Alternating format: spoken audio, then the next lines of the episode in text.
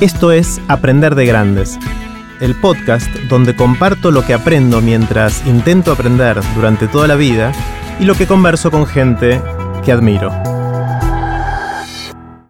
Esta es la segunda parte de la conversación que tuvimos con Dalia Goodman. En esta parte seguimos conversando del humor, pero también de otras cosas que está haciendo Dalia en la tele y otros lugares. Pueden ver los links que mencionamos en aprenderdegrandes.com barra Dalia. Los dejo con Dalia.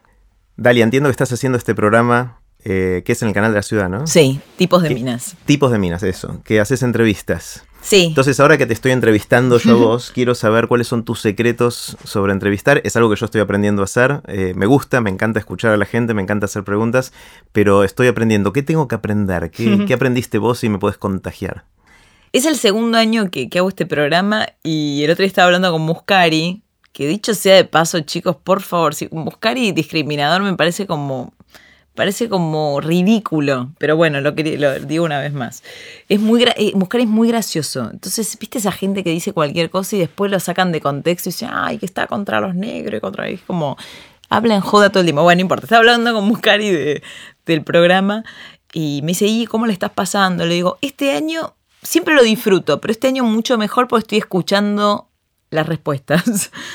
Viste que creo que entrevistar... Eh, sobre todo a mí me pasa que yo soy muy ansiosa y tengo este error que, que todo el tiempo quiero decir lo que pienso. Y es como, forra, callate y escuchame, lo digo a mí misma todo el tiempo. Eh, como que estoy aprendiendo mucho a, escuchar lo que me dice el otro, porque en general la, la, entrevista lo más, lo más sabroso es lo que surge en el momento. Claro cuando empecé a entrevistar, me acuerdo la primera, que era Gabriela Acher, que encima es como una mina recontra interesante. Eh, mira cómo, cómo me estudié la entrevista. Era como, ponle, eh, contame tu primera experiencia. Eh, y vos, bueno, era como, yo me, me, me estudié todo y como que ni siquiera en mi cabeza entraba la posibilidad de que ella me mande a otro lado con su respuesta. Y creo como que mm, lo que yo trato de tener como premisa, que a veces me sale y a veces no, porque justamente estoy aprendiendo, es como el otro es el protagonista. Mm, a mí me pasaba mucho al principio que estaba más preocupado pensando la próxima pregunta que escuchando. sí. Y por ahí te dice algo recopado, re interesante y vos no agarraste, no prendiste ahí. O te dice algo gracioso y no te reíste porque ni siquiera estabas escuchando, ¿no? Sí, eso creo que es lo más difícil. y obviamente te sigue pasando en el tiempo que, que el otro te está, te está respondiendo y vos decís, ¿y qué corno le pregunto ahora? Em, pero creo que, todo hay que, aprender a confiar en que aparece solo. No sé, y me parece que es como un, laburo como místico en algún punto, en como las preguntas van apareciendo solas, tenés que estar relajado y escuchando mm. y aparece. Pero es todo, eh, como un mundo que surgió así la posibilidad de conducir un programa, porque este es un programa de entrevistas, pero como, como conductora de, manejo la entrevista, y, es como todo un... Ser conductor es como también, como todo un... Eh, como un palo muy distinto a todo lo que hice antes. Como otra cosa hacerse la graciosita, hacer la locutora del programa. El conductor es como. es un laburo mm, eh, difícil. Es más difícil. O sea, tiene más, más cosas, ¿no? Tenés que estar atento a todo. Muy atento. Y bueno, es un gran problema porque yo no soy una persona atenta, pero es como que me requiere un desafío muy grande. Claro, está bueno, está bueno. Sí, pero a su vez es algo que me gusta, me, siento que tiene mucho que ver conmigo. Pero bueno, es como, como todo. Eh, mientras vas aprendiendo te mandás 8.000 cagadas pero te, las tenés que bancar. Sí, sí. Una de las cosas que a mí me... Yo no sé si te conté, pero yo hice un curso de stand-up. Sí, me contaste. Con, con, Diego también, un tiempo después, creo que fue en el 2008 que lo hice, eh, con Diego Weinstein, que me encantó. Hice algunas funciones, eh, pero muy poquitas, hice que yo 8 o 10 funciones y me fue más o menos. En algunas, era esto que decías, yo hice exactamente el mismo material en todas las funciones, algunas salieron muy bien y otras no se reía nadie. Eh, el humor tiene esa magia de lo, de lo impredecible, de que puede pasar cosas totalmente distintas con el mismo material. Vos sentís que lo dijiste igual, quizás no es nunca, nunca es igual, pero dependiendo de quién está en el público, qué pasa, las situaciones son totalmente distintas. Puede estallar la risa, pueden estar todos serios. Eh, en, tus funciones pasa a veces que no se ríe nadie, nadie y las odias o no? Em, sí, para, en el medio te estaba pensando que te quería comentar algo. No, te quería comentar, te lo puedo comentar igual, no tiene mucho gore y después te respondo esto. A mí me pasó siempre que hice algo, porque yo soy locutora, trabajé en un noticiero cuando me recibí de locutora, que yo siempre lo quise hacer bien. Como que lo quise hacer, o sea, si lo hago, lo quiero hacer bien. Y después tengo como la naturaleza de que soy desprolija. Entonces, no, esta cosa de, ¿viste? de querer hacerlo bien y que no te salga es lo que también me llevó mucho a, tirar la, la, toalla y dedicarme al humor. Pero mm, me pasó también con la entrevista, que la quería hacer bien y después me di cuenta que, no, no, nunca me iba a salir. Y me parece como que también de, que, la gente no se ríe es un poco parte de, de relajarte a que las cosas van a ser como tengan que ser. Que Obviamente, ayer me pasó justo que había un tipo ahí en la primera fila que no se reía y decía, la, concha de tu madre, pero estás en primera fila, como ponerle un poco de garra. Pero a su vez, como todo eso lo pienso mientras estoy hablando, digo, bueno, anda a cagar, la gente se está riendo igual, a mí me chupas un huevo.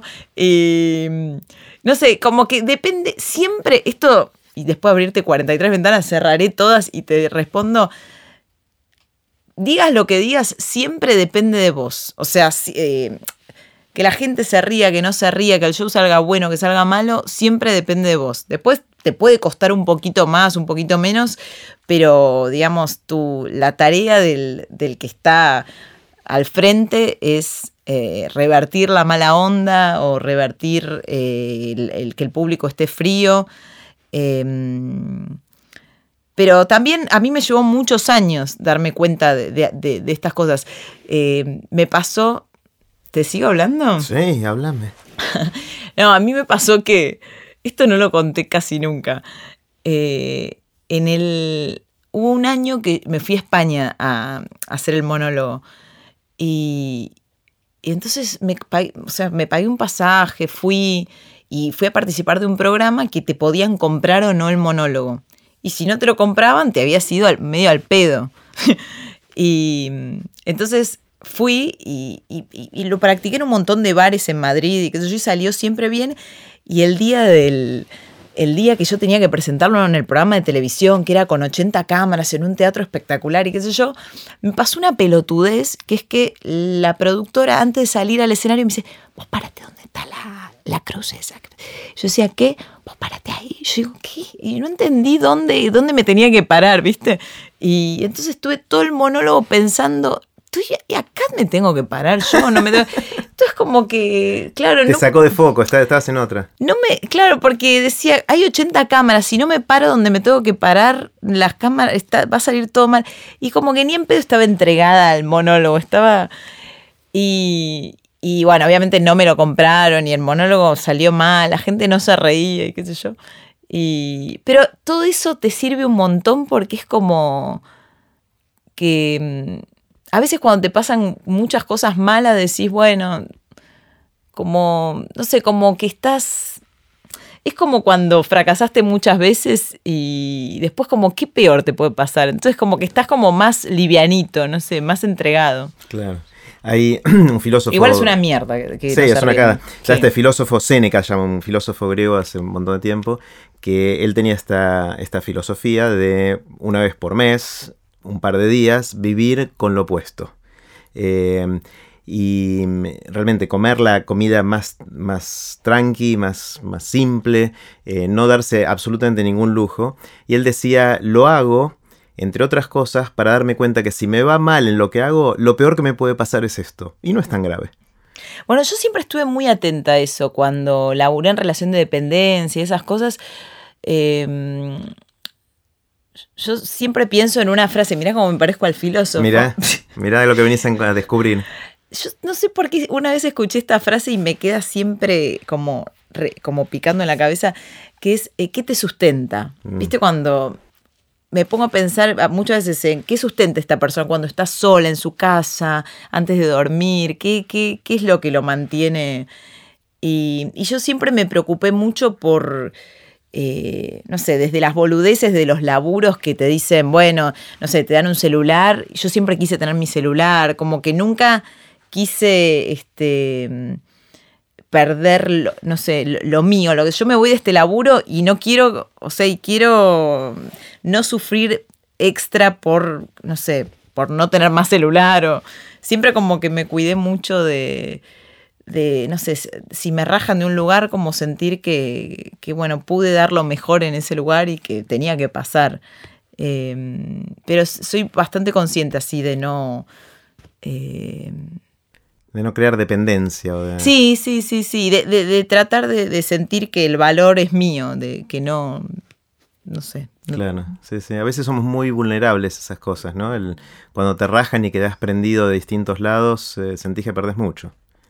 Sí, este, mm, sí, a veces me, fui para el otro lado, de, eh, pero mm, no sé, como que no, me gusta sentir que si se me cae algo, se me cae el mundo, como que me gusta sentir que, que como que estoy bien sostenida, como que tengo... Eh, es como en un edificio, viste, por lo menos eh, tengo la planta baja bien construida, no sé. Ah. Volviendo por un segundo al, programa de tele, una de las cosas, a mí no me gusta la tele, o sea, no me siento Ay, cómodo. me decir, a mí no me gusta tu programa. No, no, no lo vi nunca, no lo vi nunca. ahora lo voy a ver, ahora lo voy a ver. No, está bien. en general no, me gusta ir a la tele porque todas las cámaras y la cantidad de gente y todo la verdad no me siento cómodo, no me... esto que estamos acá más de incógnito es me, siento más natural puedo ser hmm. yo eh, cada vez que voy a la tele todo eso me, me saca a mí no no vos te sentís cómoda cuando estás con todo eso no sos vos o eh, depende muchísimo en la tele y en todo, pero en la tele también, eh, con quién estás. Yo la mm. primera vez que tuve un trabajo importante en tele fue en AM, en Telefe, con Vero Lozano y Leo Montero. Y, como si vos querías un grupo que yo me, me olvidaba que estaba en televisión. Era como éramos amigos que salíamos de ahí y nos íbamos a comer, como, pero se generó estuve tres años, estoy hablando de los primeros, porque después se fue desvirtuando un toque porque el contenido fue cambiando y qué sé. Pero mm, me pasaba eso que yo me decían, ¿cómo te animas a hacer eso en televisión? Y es como, te soy sincera, no, no registro que estoy en, la televisión. Como yo hacía cualquier cosa y no me, me olvidaba. Pero la tele en sí es un medio que es muy difícil ser natural, porque está todo dado para. Estás maquillado, desde que estás maquillado ya hay algo que no es natural ahí, ¿no? sí, pero creo que depende mucho, y creo que un poco la base de todo es eso, el grupo de laburo. Si vos estás en un grupo de confianza, un grupo de gente que, sabe trabajar bien y qué sé yo, te, te entregás y ya está. Mm. Eh, pero sí, e, es, es re complicado ser natural en televisión. sobre todo con temas de humor, ¿no? Porque el ahí se usa mucho la risa falsa y un montón de esas cosas que, a mí por lo menos me sacan un poquito. Eh, sí, Sí, sí. O sea, no tenés la audiencia ahí para hacerlos reír. No es como en el teatro. Cuando estás en el teatro y vos haces un chiste, hay una devolución enseguida del público. ¿Funcionó o no funcionó? ¿Qué, les pasó? En cambio, la tele, hacer humor debe ser, me imagino, mucho más difícil, ¿no? Eh, sí, sí. La verdad es que mm, no no, no es que tenga una experiencia así enorme, pero sí, igual yo sí creo que es más fácil eh, venir del, o sea, hacer stand-up e ir a la tele que ir a la tele y hacer stand-up. Ah, o sea, como que medio que eh, como que te curte mucho hacer stand-up y estar ante público desconocido muchas veces y después quizás en la tele es como, hasta puede ser un poco más fácil porque es como que... Ya estás acostumbrada. Sí, pero igual es re difícil. Para la tele es re difícil. Mm. ¿Tomamos un poquito más de agua? Dale.